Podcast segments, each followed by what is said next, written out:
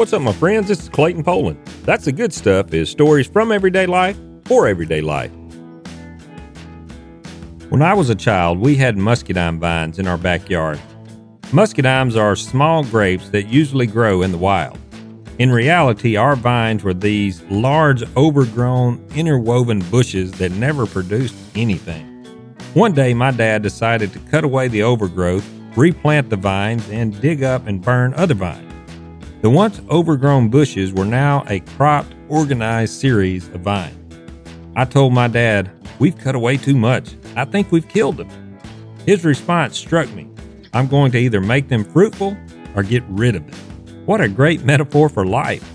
We all have unfruitful areas of our lives that keep us from being productive.